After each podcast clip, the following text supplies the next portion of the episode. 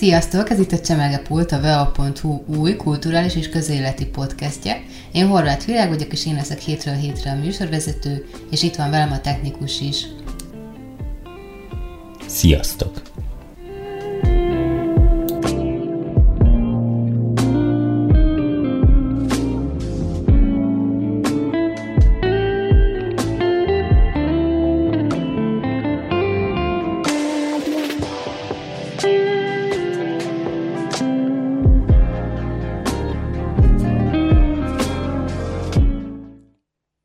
No Planet B című filmről fogunk beszélgetni, ami egy tudományos és ismeretterjesztő, de kis játék filmes elemeket is tartalmazó rövid film lesz, és ez eh, hoztam vendégeket is, két vendégem van ma, dr. András Ferenc, a Modern Filológia és Társadalomtudományi Kar oktatója, illetve Elekes Gergő, aki a film rendezője. Sziasztok!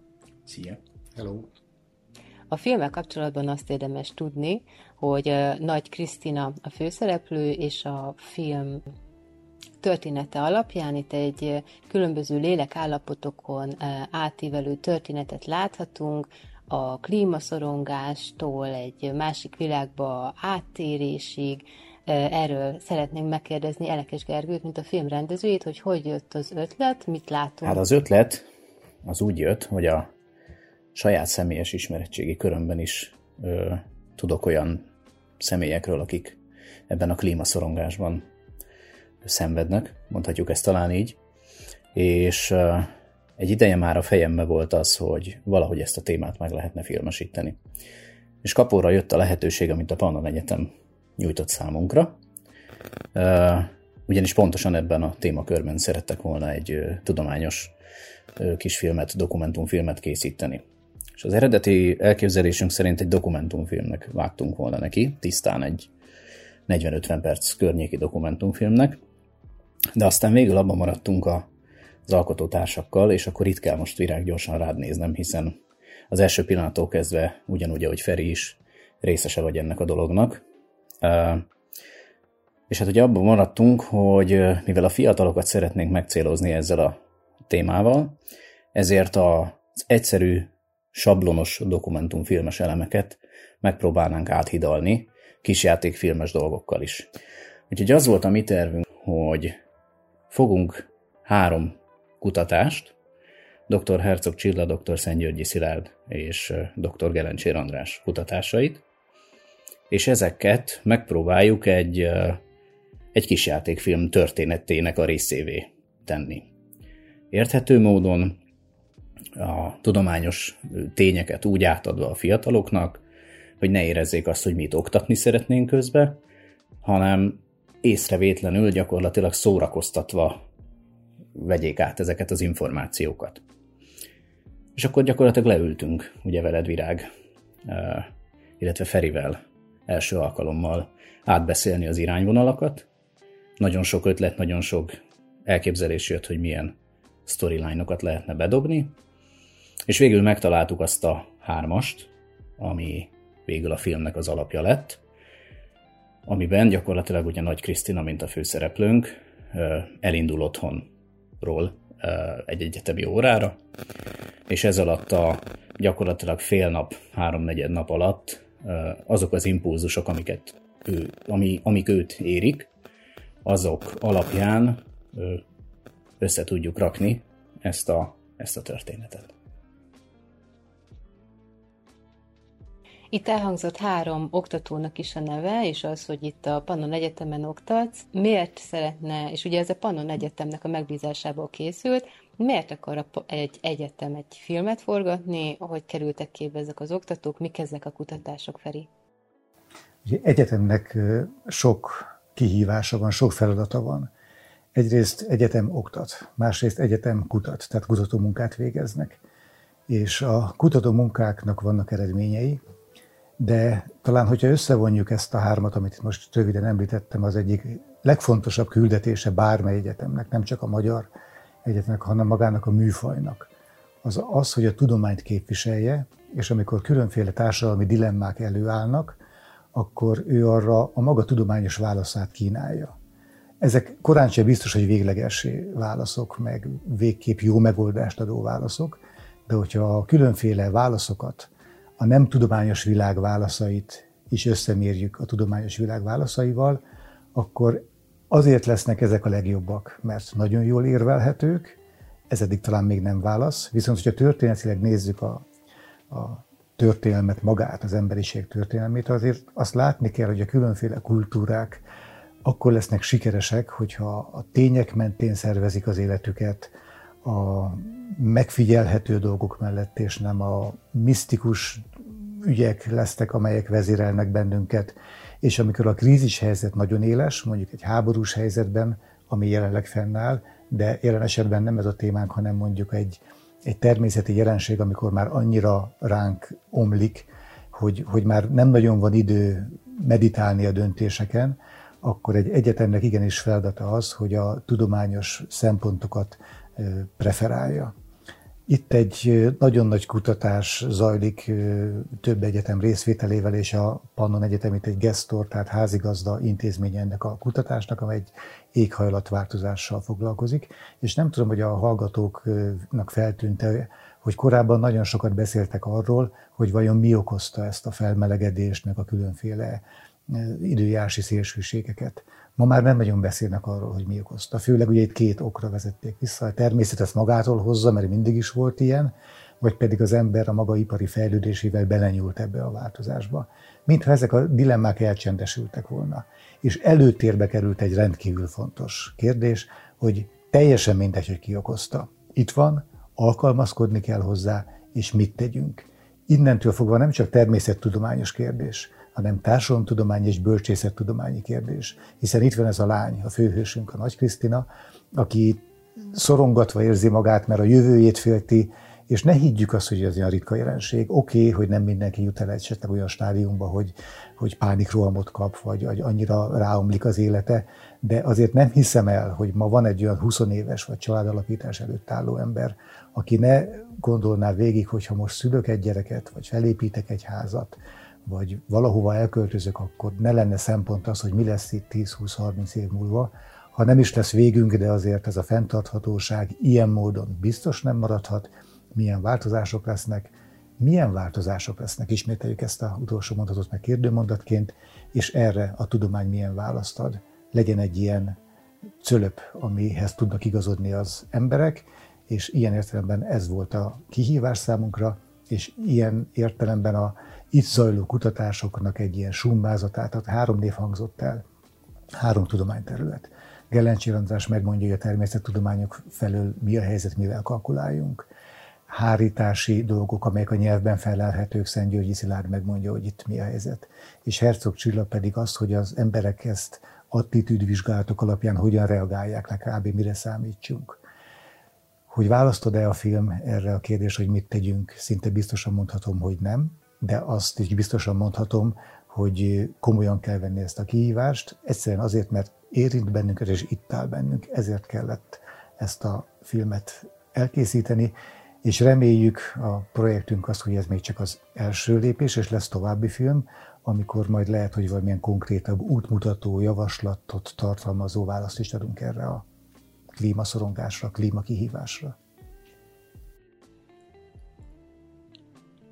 Ahogy Gergő már említette, én szintén rendezőként szerepelek ebben a filmben, vagy részt vettem ennek a, e, ebben a folyamatban, és itt e, András Ferenc, hogy kifejtette ezt a három tudományterületet, egyrészt ugye a természettudományok felől Kelencsér András, másról a nyelvészet, vagy inkább a pszicholingvisztika felől a Szent Györgyi Szilárd az elhárító mechanizmusokkal, és ugye a szociológia irányából Herzog Csilla, ezek mind vaskos kutatások, ezek mind kemény állítások, amiket most András Ferenc is felvázolt, aminek a mentén a, a filmnek el kellett készülnie, hogyan lehetett ezt megalkotni, hogy ez befogadható legyen egy Z-generációs, tehát egy 20 éves fiatal számára? Szerintem az egyik, az egyik alapeleme az lehetett, hogy egy korosztály, egy korban hozzájuk nagyon közel álló személyt tettünk meg főszereplőnek. Hiszen gyakorlatilag a Nagy Krisztina által játszott karakter lehetne bármelyikőjük.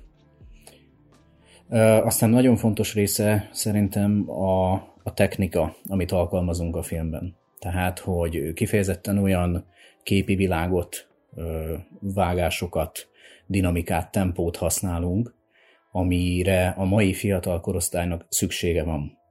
Hiszen ha visszanézünk arra mondjuk, ami a 90-es években blockbuster, abszolút nagy sikerű filmeknek számítottak, azt, hogyha egy mai 10-20 évesnek megmutatjuk, már közel sem biztos, hogy akkora élmény lesz nézni, mint ami mondjuk nekünk volt annak idején. Uh, úgyhogy ezeket a modern filmes technikákat mindenképpen alkalmazni szerettük volna az alkotásban. A történet az igazából én azt gondolom, hogy félig meddig adta magát, hiszen a kutatások uh, irányt mutattak nekünk is, hogy mik azok a területek, amiket érdemes uh, filmre vinni.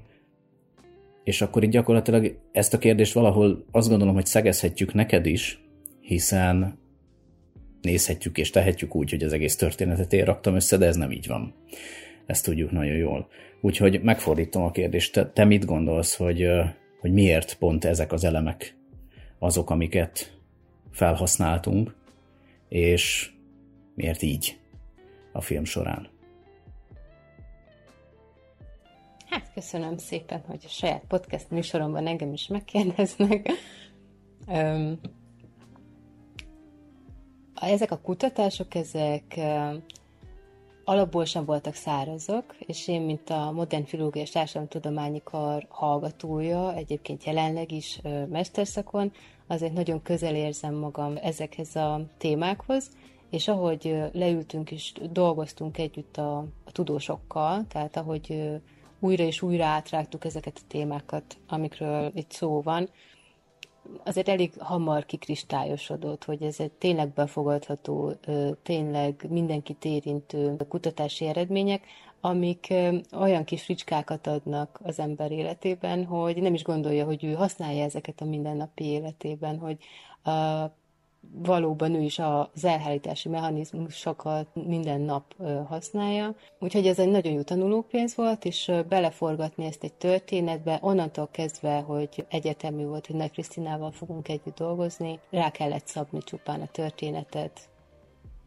és egy nagyon kerek, nagyon egész történetet kaptunk utána. Nekem még egy kérdésem lenne a kutatásokkal kapcsolatban, mert a Társadalomtudományi Intézet oktatója András Ferenc és nem mellesleg a Társadalom Tudományi Alprojekt vezetője. Vezetője, köszönöm. Hogy ezekkel a kutatásokkal te milyen kapcsolatban vagy egyrésztről, másrésztről filozófusként egy ilyen egészen konkrét, kvázi természettudományos témát milyen érzés volt megfogni és megformálni? Nagyon jó érzés volt, mert filozófusként az első kérdés az, hogy a klímaváltozás kérdése szempontjából ki az illetékes, ki szólaljon meg. És filozófusként azért izgalmas kérdés ez, mert emögött az van, hogy miben áll a klímaváltozás. Hiszen miben, vált, miben különbözik a változás fogalmától a klímaváltozás. Hiszen klímaváltozással a galaxisunkban, a tejútrendszerben, a világ mindenségben bárhol találkozhatunk miért nem mindegy nekünk az, hogy ott is van változás, ugyanakkor itt meg konkrét változás, amivel meg foglalkozunk a Földbolygón. Ugye there is no planet B, hogy nincs, egy, nincs B tervünk, ha ezt a bolygót elveszítjük, akkor nekünk már nincs hová menni. Ebből a kis keszekusza felvezetésből már talán körvonalazódik ott a háttérben, hogy arról van szó, hogy ez nem természettudományos kérdés. Ez kérdésré azáltal válik, hogy az embereket érinti. És igen, ilyen gonosz ez az ember, vagy önző az ember, hogy antropomorf a mi világunk, hogy mindent az emberhez igazítunk, és amikor azt mondjuk, hogy klímaválság van, akkor a válság az pont attól van, hogy veszélyeztet bennünket. És ha már a filozófia, akkor a filozófia megkülönböztet hagyományosan, most kicsit messzebb elrugaszkodok, ne haragudjon érte a hallgató is, meg Tesen Virág, meg Gergő, megkülönböztet két világot. Az egyik a van, a másik meg a kell világa. És úgy tűnik, hogy a természettudománynak az a dolga, hogy rögzítse mi az, hogy van. Az, hogy mi az, ami kellene, vagy nem kellene, az, az, az, az számára mellékes. Ezt a kelt úgy nevezik, hogy normatív rész. Ugyanakkor a társadalomtudós, és nem csak a filozófus, a társadalomtudós az nem vonatkoztathat el a kell világától, hogy milyen normákat követünk. Egy embert, hogyha nem tudjuk, hogy mi az, amit akar, mi az, amit követ, milyen szabályokat követ, milyen céljai vannak. Ha ezt nem tudjuk egy emberről, akkor nem ismerjük az embert. Tehát ismeretelméleti probléma az, hogyha a normákat kiküszöböljük az emberből, akár társadalmi, akár egyéni szinten. A természettudósnak nem kell ilyenre válaszolnia. Ő nem kell azt mondani, hogy valami felé tart a világ, vagy célja van a világnak, vagy mit akarnak a folyók, mit akarnak a hegyek. Ezek nem természettudományos kérdések, tehát tudománytalan kérdés az ő szempontjából. Most a válság akkor születik, csak hogy összefűzzem ezt a két világot, a vant és a kelt, hogy, hogy van a van világának, a természetnek a változása, amelyre az ember érthető módon felfűzi a saját életét, hiszen abban él, környezetnek nevezik és természetnek nevezik. Az változik, és neki alkalmazkodnia kell hozzá. Hogyha a változás előre megy, ő meg az alkalmazkodással lemarad, tehát a normáit, az életvitelét, a kell világát, hogy hogyan kell nekem ebben élni, nem igazítom hozzá, akkor kezdi el feszíteni, és akkor születnek ilyen fogalmak, hogy szorongás, mert, mert érzi, hogy baj van, nézzük csak konkrétan, miről van szó. Ha itt időjárás és szélsőségek lesznek, ha itt a gletszerek elolvadnak, a jégtáblák elolvadnak, ha nem fölmelegszik ez, ilyen burokba kerül az, és jönnek a különféle jellegzetességek, ezeken nem tudunk változtatni, de ha nem teszünk semmit, akkor az életünk kevesebb lesz, netán az egész életünk veszélybe kerülhet, de az életminőségünk egészen biztos, hogy veszélybe kerülhet. Tehát a válság akkor születik, amikor a természeti változáshoz képest az emberi világ lemarad. És minél jobban lemarad, annál égetőbb ez a válság. A szorongás ezt fejezi ki, hogy tennivalónk van. Ennek a filmnek a fő üzenete az ugye jeleztem korábban, hogy nem akarunk választani, meg javaslatokat sem adni. Kettőt mindenképpen viszont adunk, hogy a fő üzenete mi lesz ennek a filmnek. Az egyik az, hogy vége van a patópálos magatartásnak a klímaváltozással kapcsolatban. Nincs már idő várni. Tíz évekről beszélünk, tehát valamin változtatni kell. Nem azt mondom, hogy meghalunk, ha bár Gelencsér András nagyon radikálisan tud fogalmazni, és a civilizációk bedőlésével, de átalakulásával mindenképpen fenyegető jövőt jósol, amit egyszerűen a tényekből olvas ki, és ezzel kezdenünk kell valamit. Ez az egyik üzenete, hogy nincs idő várakozni, a másik pedig az, hogy ha nem várakozunk, hanem döntünk, akkor a tudomány jegyében döntsünk. Ne különféle obskurus, homályos, végig nem gondolt, és igen, a politikában, a döntéshozókban, a gazdasági döntéshozókban meglévő elmaszatolt döntések nem a valóságot írják le, nem a tudománynak felelnek meg. Még ha a tudomány egészében odaáll, akkor se biztos, hogy jó megoldást találunk. De hogyha azt még elmaszatoljuk, és felemás megoldásokat, meg félválaszokat keresünk, akkor egészen biztos, hogy rossz útra keveredünk. Most egy kicsit nagyon el fogok távolodni, eddig folyamatosan a tartalomról beszéltünk, meg a témáról, meg a tudományterületekről. Ettől eltávolodunk, és aztán összeugrasztalak benneteket egy kicsit. A vizualitás lesz a kérdéskör, és a művészetbefogadás. Most azért veszem szét a kettőt, mert filozófusként szerintem a művészetbefogadás, amire választ kell tudnod adni, Gergő pedig operatőrként, rendezőként, filmes szakemberként pedig ugye magára vizualitásra. Hogy jön a kettő össze? Tehát a művészet befogadásnak nagyon sokféle verziója van, a vizualitásnak pedig, tehát amikor megfordítom, hogy mi az, amit mondani akarok, és mi az, ami, amit a néző be tud ebből fogadni, és azt hogyan fogadja be. Egy ilyen filmnél, ahol nagyon egyértelmű a, az irány, nagyon egyértelmű a téma, nagyon egyértelmű a műfaj is, mert attól függetlenül, hogy itt különböző helyszínek és különböző emberek, statiszták, főszereplők mozognak, ez mégsem egy kis játékfilm, ha bár vannak benne kis játékfilmes elemek, hanem ez egy tudományos és ismeretterjesztő film, tehát ennek a műfaj kategóriának kell megfelelni. A, a befogadás oldaláról pedig ugye a Z generáció, tehát a nagyon fiatal generációt akartátok megcélozni, tehát egy olyan vázat kellett megoldanatok, amikor egy Z-generációs nemhogy, nemhogy megnézi, hanem hogy ő ebből még valamit profitálni is fog, tehát úgy átadni tudományos üzeneteket, hogy ez meg is érkezzen egy idő után. Hogy lehetett ezt a kettőt összehozni, hogy, hogy úgy nézzen ki, ahogy ki kell néznie műfajilag, de közben azt a célt érje el, azt a fajta művészetbefogadói attitűdöt tudjátok elérni, amihez, amire szükségetek van. Számomra ez egyszerű kihívás. Vannak itt elvek. A film vonatkozásában az egyik elv, hogy ne akarjunk sokat mondani. Tehát ha bár itt vannak hosszabb szövegrészek, az nem föltétlenül arról szól, amit maga a szöveg mond. A szöveg az kétféle dolgot mond. Egyrészt tartalmát tekintve elmondja, amit elmond, de ezen túl is elmondja azt, hogy hogyan mondja. Tehát amikor mondjuk van egy 5 perces egyetemi előadás, amit az ember odafigyelve hallgat, hogy pontosan miről van szó, és akkor megért ebből annyit, amennyit, ezt nevezem tartalminak, de a másik üzenete ugyanennek az öt percnek az, hogy ezt tudományos fórumon mondják, és érdemes arra hallgatni.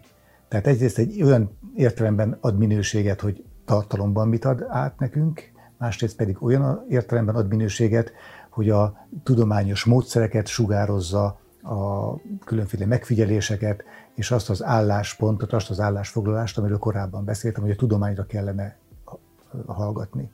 És ebben az értelemben volt szerintem nekünk könnyű munkánk, mert alapvetően ezt a nagyon rövid üzenetet szerettük volna átnyomni, ugyanakkor nem szájbarágosan, tehát nem lehet így az arcába mondani annak az embernek, és habár itt majd mindjárt kitérek arra, hogy a 20 éveseket érinti ez egy kis családi összejövetel okán, hogy ez mennyire nem így van, mindjárt visszatérek erre, ez a trélerje volt a következő egy percnek.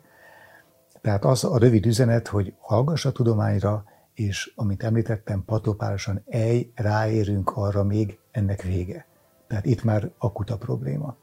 És a előbbi jóslatom, hogy ez a tréler, hogy azért nem érinti csak a 20 éveseket ez a probléma. Éppen egy ilyen beszélgetésben voltunk, hogy ó, hát most az, hogy kiszül gyereket, ki nem szül, és azok hogyan nőnek fel, meg azok hogy lesznek 20 évesek, 30, 40, 50 évesek, ez csak az úgynevezett Z-generációt érinti. És a családban ekkor megszólal a nagymama. Hát hogy érintene csak titeket? A nagymama 77 éves, jó? Tegyük fel, 77 éves. Mert hogyha neked valami bajod lesz, miközben gyereked van, mert a munkahelyed elvész, vagy itt ott, akkor ki fog az unokára vigyázni? Tehát egyszerűen fizikai, testi mi voltában ezek a változások, ezek a problémák abszolút nem csak azt a 20 éves érintik, aki majd szüli azt a gyereket és hogyan neveli, hanem azt a generációt, meg azt a társadalmi réteget is, akik felelősséget éreznek azért a 20 évesért, 30 évesért, aki neveli azt a gyereket. Az meg nem csak a szülő. Az a nagyszülő is, az a nagybácsi is, az a munkaadó is, és folytathatnám a sort, az még az idősek otthona is, hogyha követjük azt a modellt, hogy milyen klassz, amikor az áróházat összekapcsolják az idősek otthonával, és ott a gyerek meg az öreg egyszerre van.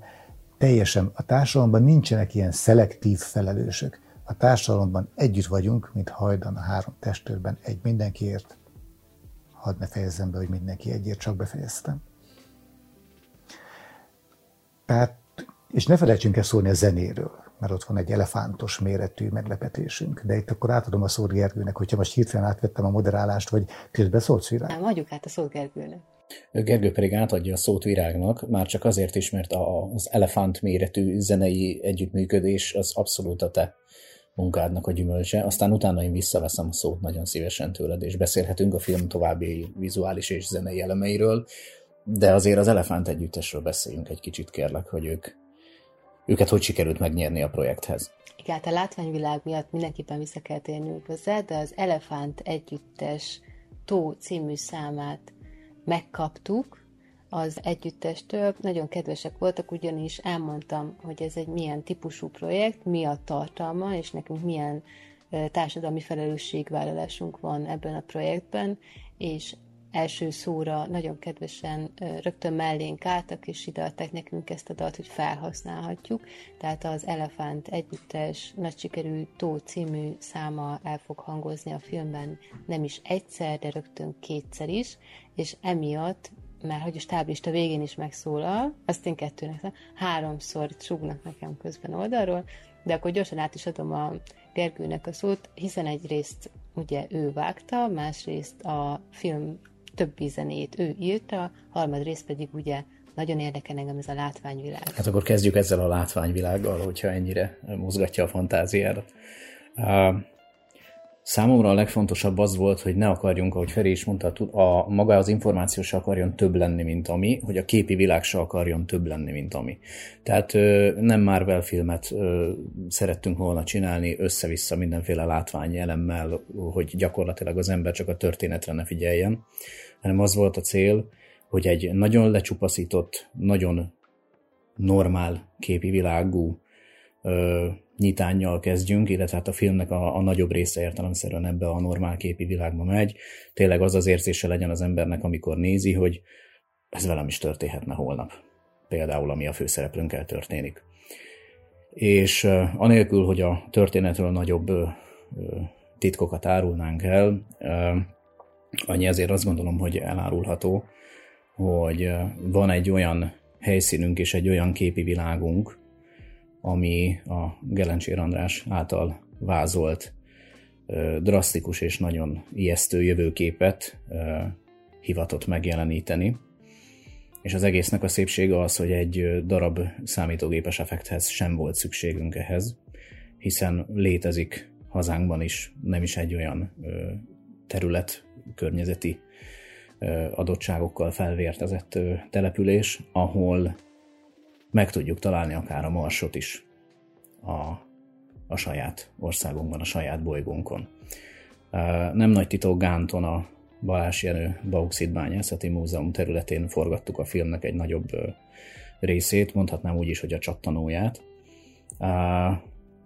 amely területet nem csak mi fedeztünk már fel, hanem gyakorlatilag a, a létező legnagyobb filmstúdiók is ide járnak marsot és, és középkori kutató bázist és egyéb területeket megjeleníteni. Ezt csak azért mondtam el, hogy nagyjából a hallgatók is sejthetik azt, hogyha nem ismerik ezt a, ezt a parkot, hogy nagyjából mégis milyen különleges látványa lehet ennek önmagában, bármiféle egyéb extra nélkül. Tehát a látványvilágban rögtön az elején akkor megállapodtunk, hogy egy letisztult, sima, normál, képi világa legyen a filmnek, de a csattanónál, ahol, ahol ténylegesen azt kell, hogy érezze a néző, hogy jön az üzenet, amire az egész történetet felhúztuk, ott azt gondolom, hogy egy, egy, egy nagyon gyönyörű, de egyben borzasztóan ijesztő képet sikerült megvalósítanunk ennek a parknak a területén. Hogy a többi technikai részről is beszéljünk, a zene, és akkor csatolván itt az Elefánt együtteshez. Én azt gondolom, hogy a, a dal szövege, mint olyan, már tökéletesen basszol a nyitányunkhoz. Ennyit elárulhatok talán a filmről, hogy rögtön ezzel a dallal fogunk indulni. És nem csak mint aláfestő zene, hanem mint a jelenet mondhatni résztvevőjeként is funkcionál a dal.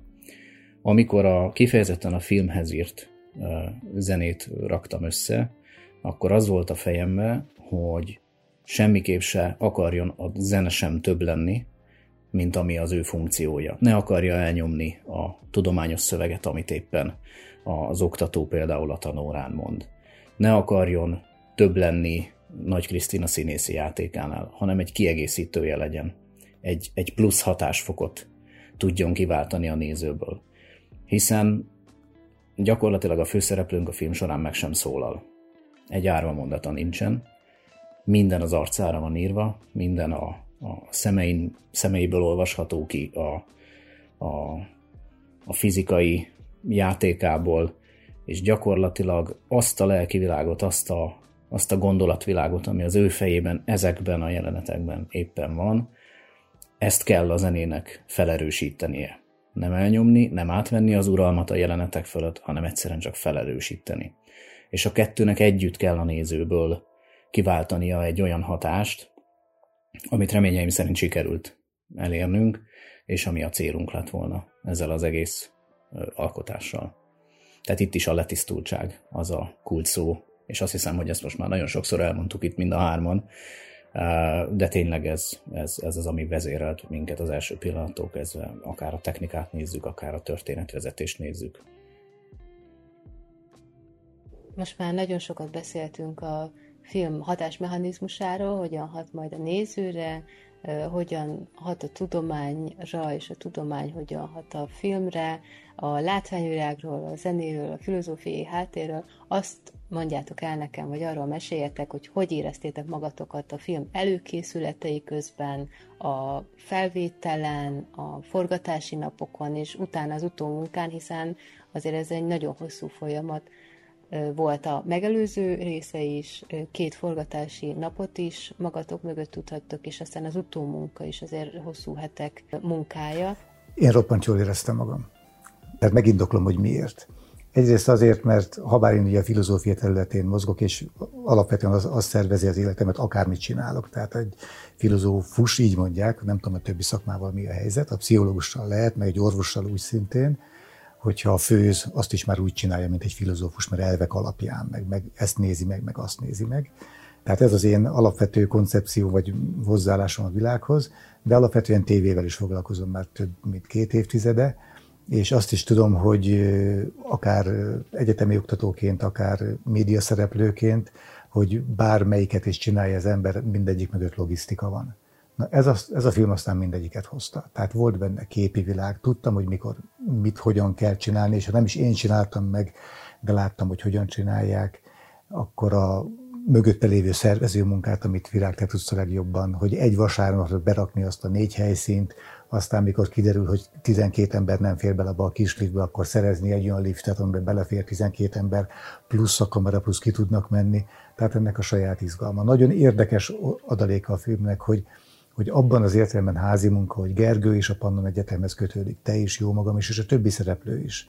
Nem pusztán azok, akik ott a liftben megszólalnak, hiszen a kancellár is megszólal, az oktatóink megszólalnak, Szilárd megszólal, az előbb említett Szilárd, aki az egyik résznek, a tartalmi résznek a felelőse volt, hanem több mint 300 hallgató is megszólal, aki úgy hallgató, hogy még nem is volt igazán hallgató, mert gólyatáborban vettek részt, és ők a gólyák voltak, és a nevüket adták hozzá, és ezt majd te mondd, és a te igazoló szabad legyen mögötte, csettintés volt, hogy jönnek vagy nem jönnek, és rábólintottak erre. Részint a szervezők is, a golyatábor szervezői, plusz a hallgatók, és ők is ugye ott arccal, arccal szereplőként, mint a egyetemi előadás nézőközönsége felbukkan. Ami viszont a legfontosabb, és azt egyikőtök sem tudja még, hogy én ebből nagyon alapvető dolgot tanultam. Én nem tudtam, hogy ez így lesz. Úgy nem tudtam, hogy így lesz, miközben mi találtuk ki. Mondjuk ezt a részt éppen nem én találtam ki, de azért ott voltam a születése pillanatában, és gondolhattam volna rögtön. Az, amit Gergő említett, hogy Krisztina meg sem szólal, tehát a főhős meg sem szólal, most a hallgató is képzelje el, hogy ez egy olyan, olyasmi film, hogy fogok egy ilyen nagyon érzékeny, ilyen, ilyen, ilyen gyurma lenyomatú valami kis eszköz, ami most éppen egy ilyen Krisztina, és végig viszem a magyar társadalmon. Hogy milyen lenyomatot, milyen impressziók születnek a végére egy ilyen közegben, ezzel a problémával szembesülve. És ez volt nekem roppant tanulságos, hogy nagyon érdekes, hogy az mond a legtöbbet, aki meg sem szólal. Tehát ott a szereplők beszélnek, de a mondani valót nem a szereplők beszéde, hanem a szereplők beszédének a hatása hordozza. Az pedig, az pedig Krisztina arca. Hogy feloldja a szorongást, vagy nem oldja fel. Nagyon nem oldja fel. Nem csak a hárító mechanizmusok, amelyek értelemszerűen nem oldják fel, de a tudomány sem oldja fel. Alapvetően, és talán ez az egy mondat, amit én mondanék, hogy mind a válság, mind, a, mind az éghajlatváltozás, ez egy morális konfliktus, és attól morális, hogy a morálnak az alapkérdése, hogy mit tegyünk. És ez a baj, hogy a kérdés itt ágaskodik, itt feszít, nagyon lemaradtunk az alkalmazkodásban, nagyon-nagyon. Ugye a válságot úgy definiáltuk az előbb, vagy nem tudom, ez a mondat nem hangzott el, de most szeretném, hogy elhangozna. Hétköznapi értelemben a válság az, amikor megértjük a racionális mozzanat, megértjük, hogy így a dolgok nem mehetnek tovább. Na, Krisztina megértette. Tudja már, hogy nem mehetnek így a dolgok tovább, de még nem tudja, hogy hogyan, és ez a gáz majd a következő epizódban talán találunk erre választ. Azért, amikor cselekvési kényszer van, az abban az értelemben jó hír, tehát nem csak rossz hír, hogy itt rossz benyomások érnek, és valamit tennünk kell, és nagy a nyomás, nagy a nyomás, kényelmetlenség érzése az önmagában egy negatív üzenet hordozója. Viszont ez a negatív üzenet, hogy ez a kényszer itt van, az egy pozitív üzenet is, mert azt mutatja, hogy nem vagyunk tehetetlenek. Nem tekinthető morális kihívásnak az a tény, hogy determinisztikus és meghatározott és teljes tétlenségre ítélt az emberi faj, közte Krisztina. Nem ítélt tétlenségre tudunk valamit tenni. Be kell árazni a dolgokat, és változtatni kell, és ebben a pillanatban, tehát az a hír, hogy válság van, krízis van, és kétségbeesés van, az jó hír, mert azt mutatja, hogy amennyiben ez értelmes, annyiben van mozgásterünk, tudunk valamerre mozdulni. Ki tudja, talán még egy jobb világot is építhetünk. Picit ijesztő volt számomra az a dolog, hogy 15 perc hasznos játékidőt egy napba bele tudjunk sűríteni, tekintettel arra, hogy elég sok szöveg van a történetben.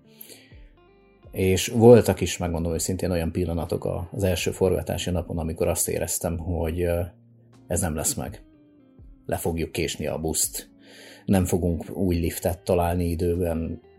Ugye mindenkit azért kötött a, a saját szabadideje per munkaideje és valahogy mégis, mégis sikerült minden felmerülő problémára szinte azonnal megoldást találni. És annál a jelenetnél, amikor az egyetemi órát rögzítettük, és az addig négy-öt fős terem hirtelen megtelt több mint 300 diákkal, az számomra egy olyan érzés volt, hogy, hogy szokták mondani, hogy amikor feláll a szőr a hátadon, meg minden egyes testrészeden, na az az, az az volt az a pillanat számomra. Tehát amikor, amikor azt látod, hogy több mint 300 ember azon tevékenykedik, amit pár héttel ezelőtt te még egy kis szobában próbáltál összerakni valami értelmes gondolattá, akkor jöttem én rá ismét, hogy miért szeretek filmezni, hogy miért tartom a, a, a filmművészetet az egyik legcsodálatosabb dolognak, amivel együtt tudunk és együtt kell, hogy éljünk. Hiszen mutasson nekem bárki olyan csapatjátékot, vagy akármit, ami, ami ennél több embert egyszerre meg tud mozgatni, és több mint 300 ember ugyanazért a célért küzd és dolgozik. És lehet, hogy itt ez csak annyi, hogy valaki éppen alszik a padon, mert azt kértük tőle, hogy csinálj úgy, mintha egy tanórán ülnél. És ő ezt így fordította le a saját nyelvére, hogy jó, akkor én alszom. Miközben valaki más jegyzetel. Miközben valaki más egy egyszerű arcmimikával ö, olyan a film történetétől teljesen független dologra reagál, amit aztán én a film egyik legerősebb ö, reakciójaként tudok feltüntetni az éppen elhangzó tudományos ö, szövegre. Tehát az a bizonyos hölgy vagy úriember lehet, hogy nem is sejtette, amikor én azt mondtam neki, hogy 5 perc hírnevet fogsz kapni azzal, hogy közelében fogunk téged mutatni, hogy, hogy az az egy darab szemrángás vagy mosoly, az, az, az egy olyan érzelmi töltetet tud adni egy, egy egyébként egyszerű jelenetnek. Most is kiráz a hideg, ahogy beszélek róla. Úgyhogy nekem egy óriási élmény volt. És köszönöm is a lehetőséget, hogy, hogy ezt a nem nem könnyű és nem mindennapi történetet. Én vihettem vászonra, és nagyon remélem, hogy az utóélete szempontjából is ez a film eljut azokra a helyekre, ahova el kell, hogy jusson, és ebben célunk az is, hogy nem csak az ország határon belül, hanem határainkon túl is tudjuk vinni ezt az üzenetet, hiszen a probléma nem csak Magyarországon érzékelhető, hanem egy globális veszélyről beszélünk, és mindig azt szoktam mondani, hogy ha már csak egy ember megfontolja azt, amit mi ebben a 15-16 percben megpróbálunk neki átadni. És emiatt esetleg egy picit változtat az, élet viszony, az életmódján, akkor már megérte elkészíteni ezt az alkotást. Hát én nagyon szépen köszönöm nektek a beszélgetést, nagyon érdekes volt így beszélgetni veletek, hogy én is a folyamat része voltam, és most már hónapok óta folyamatosan együtt dolgozunk a filmen, aminek hamarosan a bemutatóját is meg fogjuk tartani, ugyanis november 11-12-én az éghajlatváltozás multidisziplináris nemzeti labor társadalomtudományi alprojektje megtartja az éves nagy konferenciáját a klímaszorongás témakörében, aminek a megnyitóját követően lesz a premierje a filmnek, ezek után pedig a nyilvánosságra kerülését Elekes Gergő fogja majd koordinálni, de biztos vagyok benne, hogy egy éven belül mindenhova el fog jutni, minden iskolába, kivetítőre, laptopra és házba meg fog érkezni a film. Én nagyon szépen köszönöm, hogy tudtunk beszélgetni. Jövő héten is lesz Csemegepult, keresetek minket a vea.hu oldalán. Sziasztok! thank you